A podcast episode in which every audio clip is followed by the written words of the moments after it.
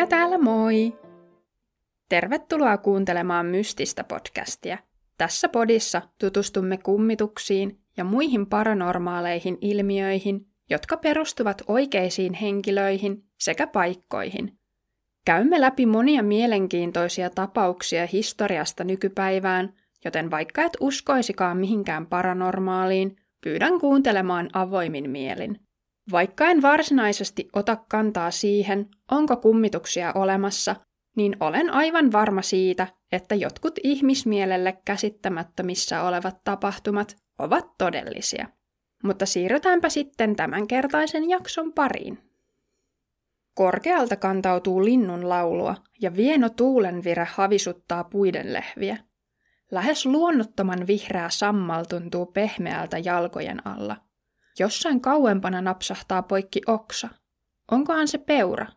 Vai ehkä kettu, joka on vaanimassa saalistaan? Jokainen nauttii silloin tällöin kävelystä metsässä, olipa tarkoitus vain täyttää keuhkonsa raittiilla ilmalla tai harrastaa liikuntaa. Ajoneuvojen, ruuhkien ja muun kaupungin hälyn uupuessa koetaan metsä usein rauhoittavaksi – mutta vaikka se vaikuttaa täydelliseltä paikalta rentoutua, on se myös monien selkäpiitä karmivien kohtaamisten näyttämä. Ja itse asiassa, vielä sata vuotta sitten, suurin osa ihmisistä koki metsän ahdistavaksi. Puiden tummat varjot olivat omiaan kätkemään vaanivan pedon, ei vain eläimen, kuten karhun, vaan myös inhimillisen hirviön, kuten maantierosvon. Nykyään maapallon pinta-alasta 30 prosenttia on metsää, ja niillä kaikilla on oma uniikki tarinansa. Mukaan mahtuu myös monia kummitusmetsiä, joissa vaeltaneet vierailijat kertovat kohdanneensa selittämättömiä ilmiöitä. Jokaisen vierailijan kokemus on erilainen, mutta kaikki nämä kohtaamiset pyörivät paranormaalin toiminnan ympärillä. Tässä jaksossa tutustumme kolmeen eri metsään, joita kaikkia yhdistää niin synkkä menneisyys kuin yliluonnollisuuskin.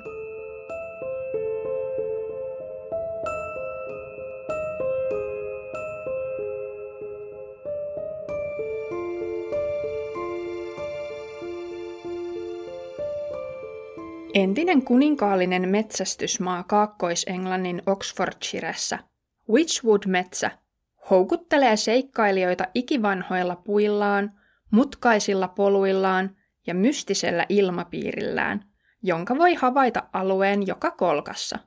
Tämä metsä on ollut olemassa jo kauan ennen modernia Englantia, ja sen muinaiset puut kuuluivat aikanaan anglosaksilaiselle Hvikken kansalle. Metsän entinen nimi, Huikkevudu, tarkoittaakin Hvikkien metsää.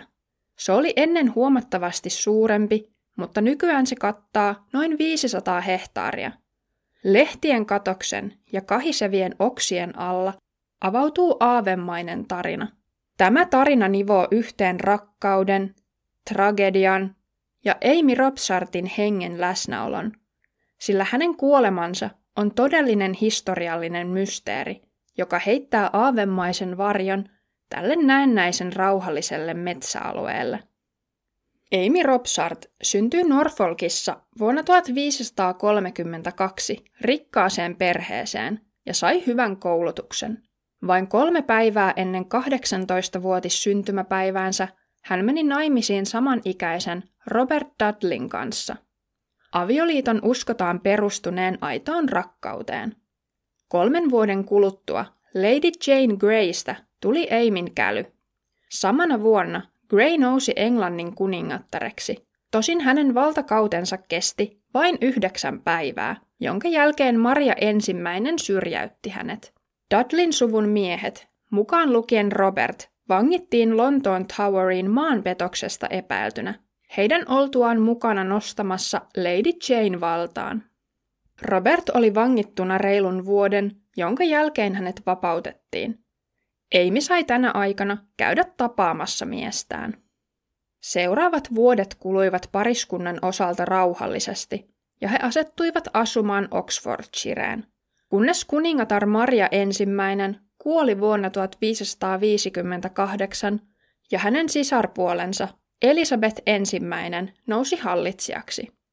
Uusi kuningatar ja Robert Dudley olivat olleet hyviä ystäviä lapsista asti. Niinpä mies nimitettiin Elisabetin ratsumestariksi ja hän ryhtyi viettämään aikaansa hovissa.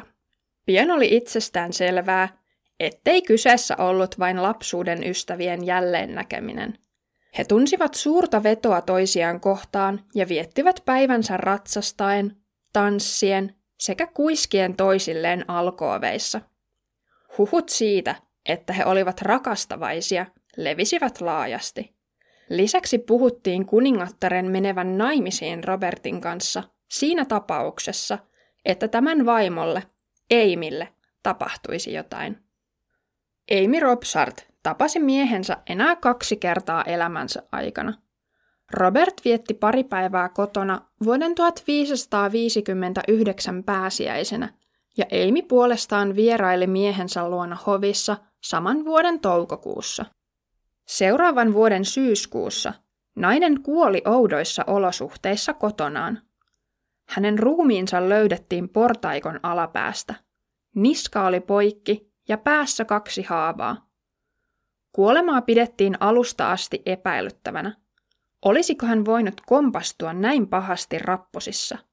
Vai liittyykö tapaukseen kenties jotain synkempää? Itsemurha tai jopa murha? Asiaa on spekuloitu paljon kautta historian. Uskotaan, että Amy Robsart kärsi rintasyövästä ja tämän johdosta saattoi päättää oman elämänsä.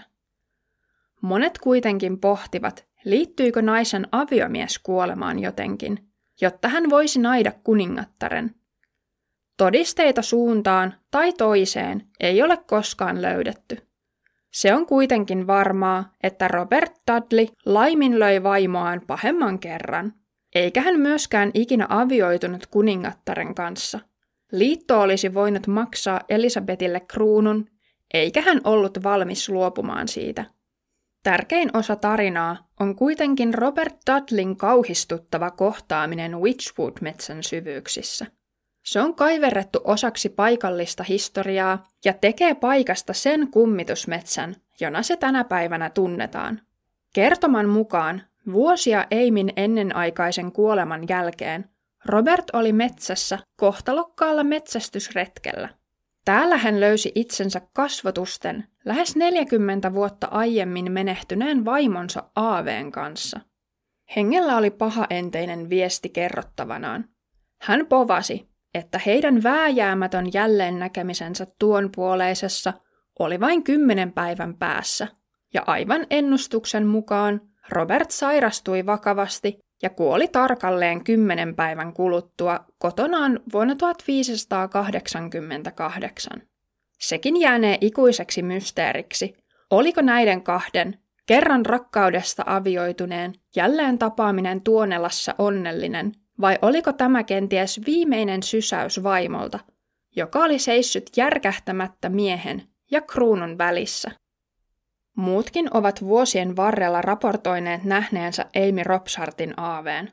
Seisovan kaukana metsän rajassa, pitkässä leningissään, katselemassa tyynesti.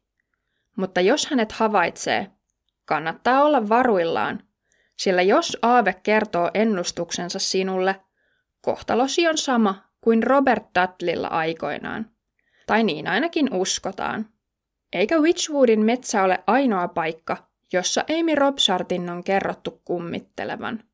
Ennen kuin naisen entinen koti purettiin vuonna 1810, hänen aaveensa nähtiin useita kertoja sen portaikon alaosassa, josta hänet kerran löydettiin kuolleena. Sanotaan, että useimmat havainnot tapahtuivat joulun aikaan. Talossa oli kertoman mukaan naisen kuoleman jälkeen aavemainen ja painostava tunnelma – Kyseessä oli niin suuri ongelma, että yhdeksän pappia saapui paikalle, tarkoituksenaan ajaa Amy Robsartin henki pois, kiinnittämällä se läheiseen lampeen. Tämä kyseinen lampi ei ole sen jälkeen ikinä jäätynyt talvisin, ja se tunnetaankin Rouva Dudlin lampena. Palataksemme takaisin vanhaan metsään, Amy Robsart ei ole ainoa tällä paikalla viihtyvä aave – Witchwoodissa on nähty myös omituiset, hevosten vetämät kärryt, joiden kyydissä matkustaa kaksi itkevää lasta.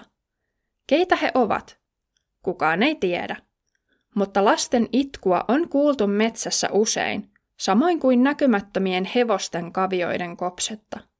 Monet alueella vaeltaneet täysin toisistaan tietämättä ovat myös kertoneet, kuinka ovat pysähtyneet lepäämään ja nauttimaan maisemista, kun he ovatkin yllättäen tunteneet kädet olkapäillään.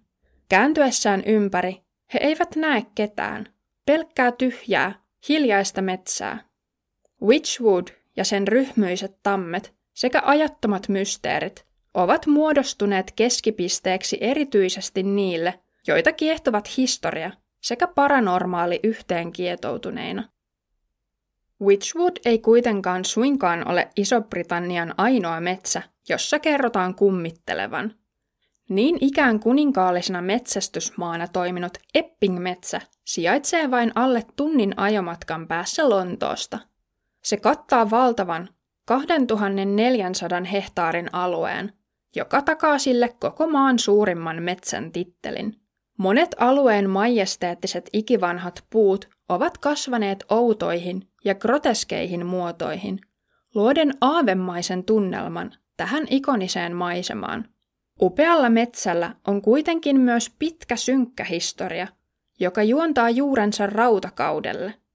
Se on nähnyt roomalaisia taisteluja, normannien hyökkäyksiä ja se on toiminut erityisesti rikollisten piilopaikkana, etenkin koska se on suuri, tiheä ja lähellä Lontoota.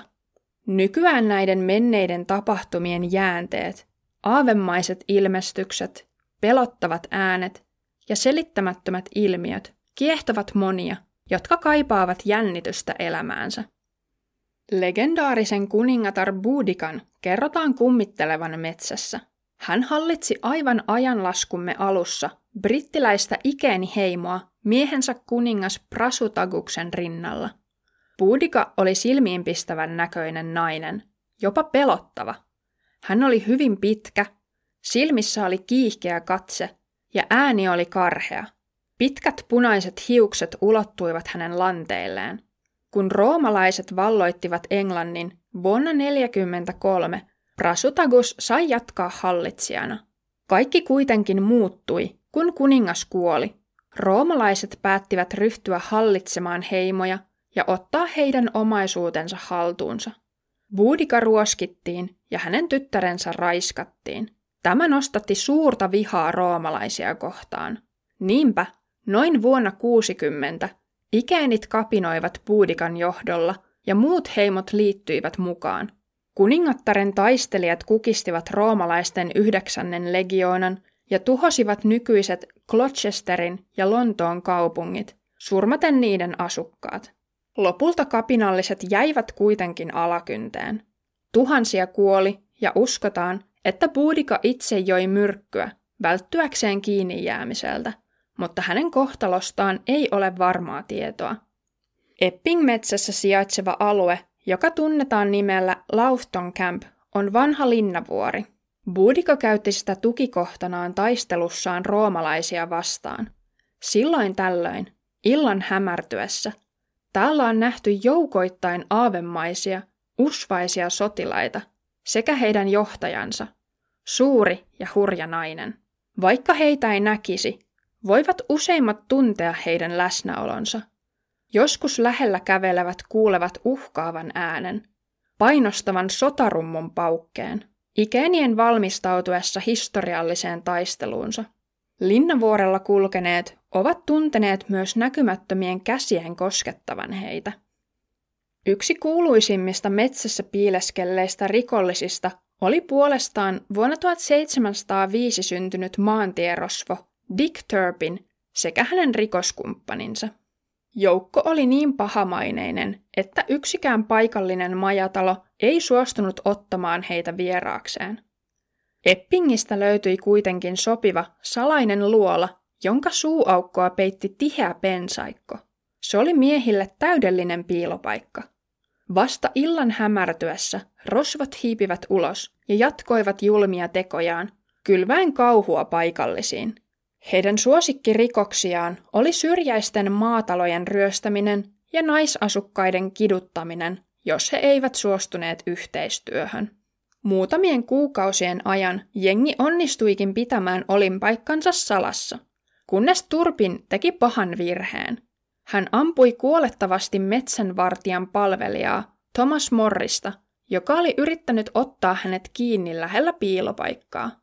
Mies pakeni välittömästi Exmooriin vähän käytettyjä polkuja pitkin, jossa hän vietti useita kuukausia ennen kuin uskalsi palata lähemmäs kotiaan. Turpinin vanhat jengikaverit oli jo napattu kiinni, kun mies itse vangittiin hevosvarkaudesta, joka oli tuohon aikaan kuolemalla rangaistava teko.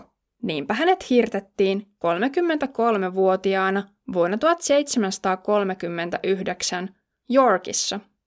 Jo vuosia Epping-metsässä on nähty aavemainen mies, yllään tunika ja päässään 1700-luvulla yleisessä käytössä ollut musta kolmikolkkahattu. Hän istuu mustan hevosen selässä, hiljaa paikallaan, osittain puiden suojassa. Kenties Turpinin henki odottaa ohiajavaa vaunua, jonka voisi ryöstää. Toisinaan taas pimeinä öinä hän kiitää täyttä laukkaa ratsullaan halki hipihiljaisen metsämaan. Ainoana äänenä vain hevosen laukan tahdissa metsän pohjaa hakkaavat kaviot. Laajassa metsässä tiedetään olevan myös yli sata lampea. Osa on luonnon muovaamia, kun taas osa on aikanaan ihmisten tekemiä. Pahamaineisin näistä on niin kutsuttu itsemurhalampi. Tarinan mukaan joskus 1600-luvulla tällä paikalla tapahtui traaginen murha-itsemurha, kun nuori pariskunta oli aloittanut vaarallisen, kielletyn suhteen. He tapasivat salaa tämän kauniin lammen luona, joka sijaitsee syvällä metsän siimeksessä. Tytön isä sai tietää suhteesta ja raivon vallassa tappoi tyttärensä lammen rannalla. Kun poika kuuli tapahtuneesta, hän teki itsemurhan samalla paikalla. Kerrotaan, että tapahtuman jälkeen tällä paikalla ei enää sen jälkeen ole kuultu linnunlaulua, eikä nähty eläimiä. Lampi on hiiren hiljainen ja tunnelma ahdistava. Lukuisten ihmisten tiedetään hukuttautuneen lampeen vuosien varrella. Näiden henkilöiden surullisia henkiä on nähty paikalla yhä. Kävelevän ylös lammesta ja katoavan sitten, vain silmän räpäyksessä. Metsän siimeksessä nähdään muutenkin vilahduksia entisistä ihmisistä, joskus tummina varjoina tai usvaisina hahmoina, ja toisinaan taas yhtä selkeinä kuin sinä tai minä, toistuvimpana päätön moottoripyöräilijä, joka ajaa metsässä väistellen puita, sekä pieni poika, joka ryntäilee autojen eteen. Hän näyttää jahtaavan palloa, mutta katoaa juuri ennen törmäystä. Kerran kolme metsässä vaeltanutta näkivät yllättäen kaukana hämärässä neljä oranssia, lepattavaa valoa. Hetken kuluttua, valojen leijuessa lähemmäs, niiden mukana saapui neljä hahmoa. Ne olivat ihmisiä, kädessään lyhdyt.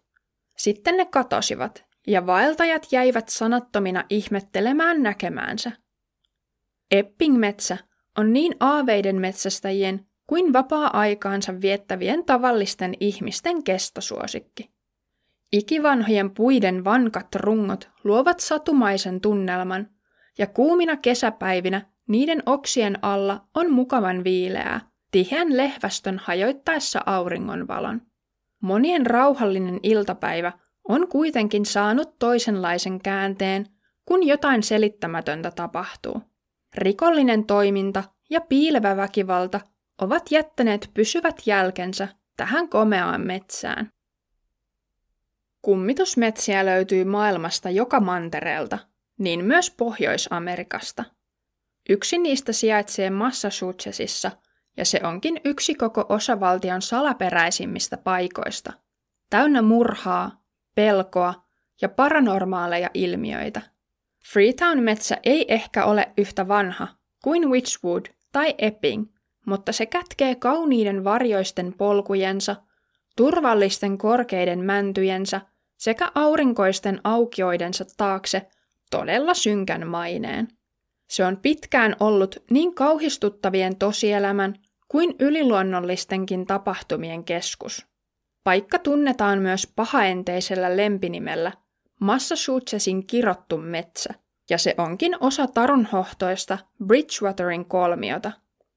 Bridgewaterin kolmio on kolmion muotoinen, noin 520 neliömetrin suuruinen alue, johon on keskittynyt poikkeuksellisen paljon monenlaisia paranormaaleja ilmiöitä, kuten UFO-havaintoja ja aaveita. Freetown-metsä on laaja, noin 2000 hehtaaria, ja se on nykyään julkisessa omistuksessa. Alun perin alue kuului Wampanoag-nimiselle intiaaniheimolle. Uudisasukkaat saapuivat alueelle 1600-luvun alkupuolella, ja heimopäällikkö Massasoit solmi heidän kanssaan rauhansopimuksen. Kun Massasoit kuoli, valta siirtyi hänen pojalleen Metacometille, joka tunnettiin brittien keskuudessa nimellä kuningas Philip. Uusi päällikkö aloitti sodan uudisasukkaita vastaan vuonna 1675. Taistelu kesti seuraavaan vuoteen ja Vampanoagit hävitettiin lähes kokonaan. Uskotaan, että monet alueella havaittavista hengistä ovat seurausta kuningas Filipin sodasta. Freetown metsässä, kauniin luonnon, sen jylhien puiden ja korkean ruohon keskellä sijaitsee vanha intiaanireservaatti. Edelleen Massachusettsissa elävät vampanoakit käyvät silloin tällöin tällä paikalla, mutta rakennukset ovat kärsineet luonnonvoimien piiskattua niitä vuosikausia. Reservaatissa tunnelma on yleensä rauhallinen, vaikka jotain rauhatonta väreileekin ilmassa. Monet ovat todistaneet tällä paikalla kaijun menneisyydestä, rituaalista, joka tapahtui todellisuudessa luultavasti vuosisatoja sitten. Eräs pariskunta kertoi saapuneensa lähelle reservaattia autolla. He eivät olleet kuulleet mitään, vaikka ikkunat olivat auki, mutta astuttuaan ulos autosta he kuulivat sen. Kaukaisen rummun paukkeen. He lähtivät seuraamaan ääntä, ja se koveni kovenemistaan. Päivä oli pilvinen, mutta kuuma – Silti lähestyessään reservaattia molempia alkoi palella, kuin kova tuulenpuuska olisi iskenyt heihin. Rumpujen ääni koveni edelleen, ja ne alkoivat lyödä nopeammin, mutta missään ei näkynyt ristin sielua. Haamurummut jatkoivat sointiaan. Sitten pariskunta huomasi jotain muutakin kummallista. Viisi savupilaria, hieman kauempana. Ne olivat kuin tummia sadepilviä, mutta ihmisen kokoisia. Ne eivät liikkuneet, vaan pysyivät paikallaan. Pariskunta tunsi olonsa uhatuksi, joten he päättivät poistua takaisin autolleen. Eräs nainen oli myös viettämässä aikaa reservaatissa, päästäkseen yhteyteen luonnon kanssa. Juuri kun nainen oli lähdössä, hän näki hahmon lähestyvän. Se oli noin 14-vuotias poika, joka hyppeli kädet levitettynä ruohon poikki, kohti naista – Pojalla oli lyhyet hiukset, ruskeat housut, eikä paitaa laisinkaan, mutta silmiin pistävintä oli vihreä valo, jota hänestä loisti. Nuoressa miehessä oli jotain, mikä ei kuulunut tähän maailmaan. Kun hän liikkui, ruoho ei hievahtanutkaan, eikä kuulunut ääntäkään. Poika pysähtyi, katsoi naista suoraan silmiin, hymyili ja kääntyi sitten. Kävellessään poispäin, hän haihtuikin näkyvistä. Metsässä on myös tunnettu paikka nimeltään Profile Rock. Se on osa kalliota, joka näyttää hyvin paljon ihmisen kasvojen profiililta. Vampanoagit uskovat, että kivi esittää heimopäällikkö massasoittia ja että tämän poika, kuningas Philip, kuoli tällä paikalla. Kivi on heille pyhä paikka. Rauhanomaisen päällikkö massasoitin henki on nähty usein kallion päällä istumassa. Jalat ristissä sekä kädet levitettynä. Kenties vartioiden kansansa maita edelleen. Paikalla on kohdattu toistuvasti myös valopalloja sekä kuultu vieraskielistä puhetta, vaikka lähellä ei ole ketään. Seuraavaa synkkää tosielämän tapahtumaa kuningas Filipin sodan jälkeen saatiinkin odotella aina vuoden 1978 marraskuuhun asti, kun 15-vuotiaan Mary Lou Arudan ruumis löydettiin sidottuna puuhun. Tyttö oli kadonnut kaksi kuukautta aiemmin ollessaan pyöräilemässä. Pyörä paikannettiin jo katoamispäivän iltana ja sen luota löydettiin useita johtolankoja, kuten tupakan tumppi ja auton jarrutus sekä kiihdytysjälkiä. Oli selvää, että tyttö oli kaapattu. Ruumiin löydyttyä pystyttiin päättelemään, että hän oli elossa ja seisoma-asennossa, kun hänet sidottiin puuhun. Mary Lou oli käytetty myös kaulastaan, ja kun hän menetti tajuntansa, pään painovasten sidosta johti tukehtumiseen. Useat silminnäkijät olivat nähneet tytön kataamispaikan läheisyydessä vihreän auton, jonka kyljissä oli valkoisia raitoja. Näin murhaajan jäljille päästiin nopeasti, kun James Cater-nimisen miehen auto tunnistettiin. Renkaan jäljet vastasivat pyörän luota löydettyjä, ja mies tuomittiin vankilaan kidnappauksesta sekä murhasta. Hän vakuutti olevansa syytön, mutta Cater oli jäänyt kiinni vastaavanlaisesta tapauksesta kymmenen vuotta aiemmin, kidnappattuaan 13-vuotiaan tytön. Tämä lapsi jäi onneksi henkiin. Mary Lou ei valitettavasti ollut niin onnekas. Paria vuotta myöhemmin Freetown metsässä tapahtui jotain vielä omituisempaa. Kaikki alkoi tavallisesta murhatutkimuksesta, kun poliiseilla oli edessään peräti kolme avointa tapausta. Vuoden 1979 lokakuussa löydettiin 17-vuotiaan Doreen Ann Levesken ruumis. Tytön kädet oli sidottu siimalla, häntä oli käytetty seksuaalisesti hyväksi ja hakattu lopuksi kuoliaaksi. Vammoista pystyttiin päättelemään, että teon taustalla oli useita henkilöitä. Vain kuukautta myöhemmin 19-vuotias Barbara Raposa katosi. Hänen ruumiinsa löytyi vasta kaksi kuukautta myöhemmin, tammikuussa vuonna 1980, mutta pystyttiin päättelemään, että nainen oli kuollut pian katoamisensa jälkeen. Myös Barbaran kädet oli sidottu ja kalla murskattu. Ja viimeisenä 20-vuotias Karen Marsden katosi saman vuoden helmikuussa. Osa naisen kallosta löydettiin myöhemmin huhtikuussa yhdessä vaatteiden, veristen kivien ja hiustukon kanssa. Pian paikalliset lähestyivät virkavaltaa huolestuneina. He nimittäin uskoivat, että kuolemat saattoivat liittyä saatanaa palvovaan kulttiin, jonka uskottiin kokoontuvan Freetown metsässä. Syvältä metsän siimeksestä oli löydetty epäilyttäviä raivauksia, joille oli levitetty eläinten verta. Myöhemmin löydettiin myös outoihin muodostelmiin aseteltuja lehmien ruhoja, jotka lisäsivät epäilyksiä rituaalisista uhrauksista. Kaikki kolme naista olivat toimineet prostituoituina ja pian paljastuikin, että heidän parittajansa, Carl Drew, oli omatekoinen satanisti sekä tunnettu väkivaltaisesta luonteestaan. Mies käytti kieroutunutta uskontoaan pitääkseen prostituoidut ruodussa, pakottamalla heidät osallistumaan kulttirituaaleihin ja uhkaamalla julmalla väkivallalla, jos he yrittivät hylätä hänet. Drew johti useita kultin kokoontumisia Freetown-metsässä.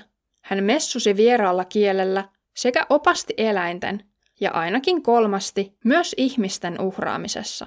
Näin ainakin todisti Robin Murphy, prostituoitu ja parittaja, joka oli myös mukana kultin toiminnassa ja tunnusti osallisuutensa murhiin.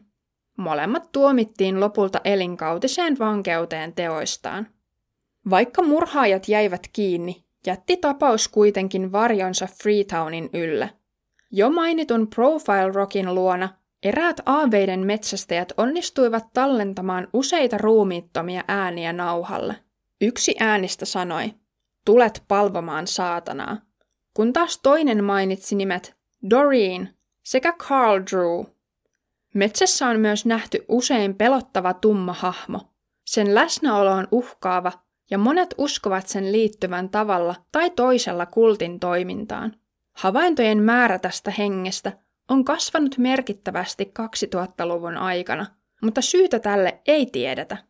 Metsässä on havaittu myös outoja selittämättömiä tulia, jotka katoavat yhtäkkiä, useimmiten vanhalla kivilouhoksella. Paikalla on kieleke, josta on lähes 25 metrin pudotus alas lampeen. Monet ovat tunteneet kovaa pelkoa, suorastaan kauhua lähestyessään louhosta. Jotkut vierailijat ovat nähneet hahmon hyppäävän kielekkeeltä ja katoavan ennen kuin se osuu veteen. Tai mustia hahmoja metsässä, puiden varjossa, osittain piilossa, karmivan laulun kantautuessa jostain samasta suunnasta. Yhdysvaltain entinen presidentti Ronald Reagan näki vuonna 1974 lentäessään tämän paikan yli outoja valoja taivaalla.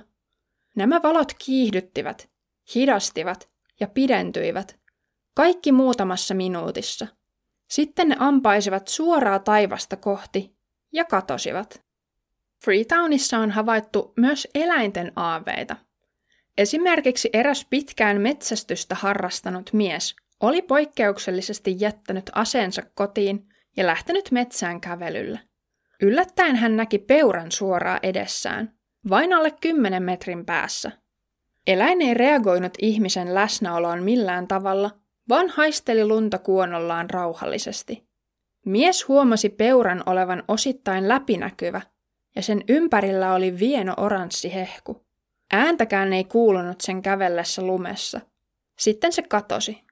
Kun mies kääntyi ympäri, hän näki saman eläimen uudelleen, haistelemassa jälleen lunta. Sitten se nytkähti, kuin jokin olisi osunut siihen, aivan kuin sitä olisi ammuttu. Se yritti juosta pakoon, mutta kaatui. Kun mies käveli paikalle, jossa peuran olisi pitänyt maata, ei hän nähnyt mitään. Ei verijälkiä, ja lumi oli täysin koskematonta. Tämän kokemuksen jälkeen mies päätti lopettaa metsästyksen kokonaan. Uskoitpa mihin tahansa, sitä ei käy kiistäminen, että Freetown-metsä on kiehtonut niin paikkakuntalaisia kuin vierailijoitakin jo vuosien ajan. Jos metsän synkkä menneisyys ei pelota sinua, on se mitä kaunein kohde vaeltaa, pyöräillä tai vaikkapa hiihtää. Täällä et kuitenkaan koskaan tiedä, kuka liittyy seuraasi, joten jopa skeptikot saattavat haluta varmistaa, että poistuvat metsän varjoista ennen kuin yö laskeutuu. Metsät ovat paikkoja, joissa luonnollisen ja yliluonnollisen raja hämärtyy. Näihin paikkoihin liittyvät legendat säilyvät läpi aikojen, ja selittämättömät tapahtumat kestävät heppoiset selitykset. Niin kauan kuin on olemassa arvoituksellisia metsiä, ne vetävät puoleensa uteliaita sekä rohkeita, jotka kuitenkin palaavat seikkailultaan mukanaan enemmän kysymyksiä kuin vastauksia. Nämä pelottavat paikat muistuttavat meitä niistä loputtomista mysteereistä, jotka yhä ylittävät ymmärryksemme. Siksi ne kutsuvat meidät tutkimaan ja löytämään tuntemattoman, joka väijyy jossain syvällä metsän katveessa. Uskoit tai et, on kiistaton totuus se, että metsien salaisuudet jäävät edelleen odottamaan paljastumistaan. Kiitos kun kuuntelit Mystistä podcastin tämänkertaisen jakson ja palataan taas ensi perjantaina uuden jännittävän tapauksen parissa.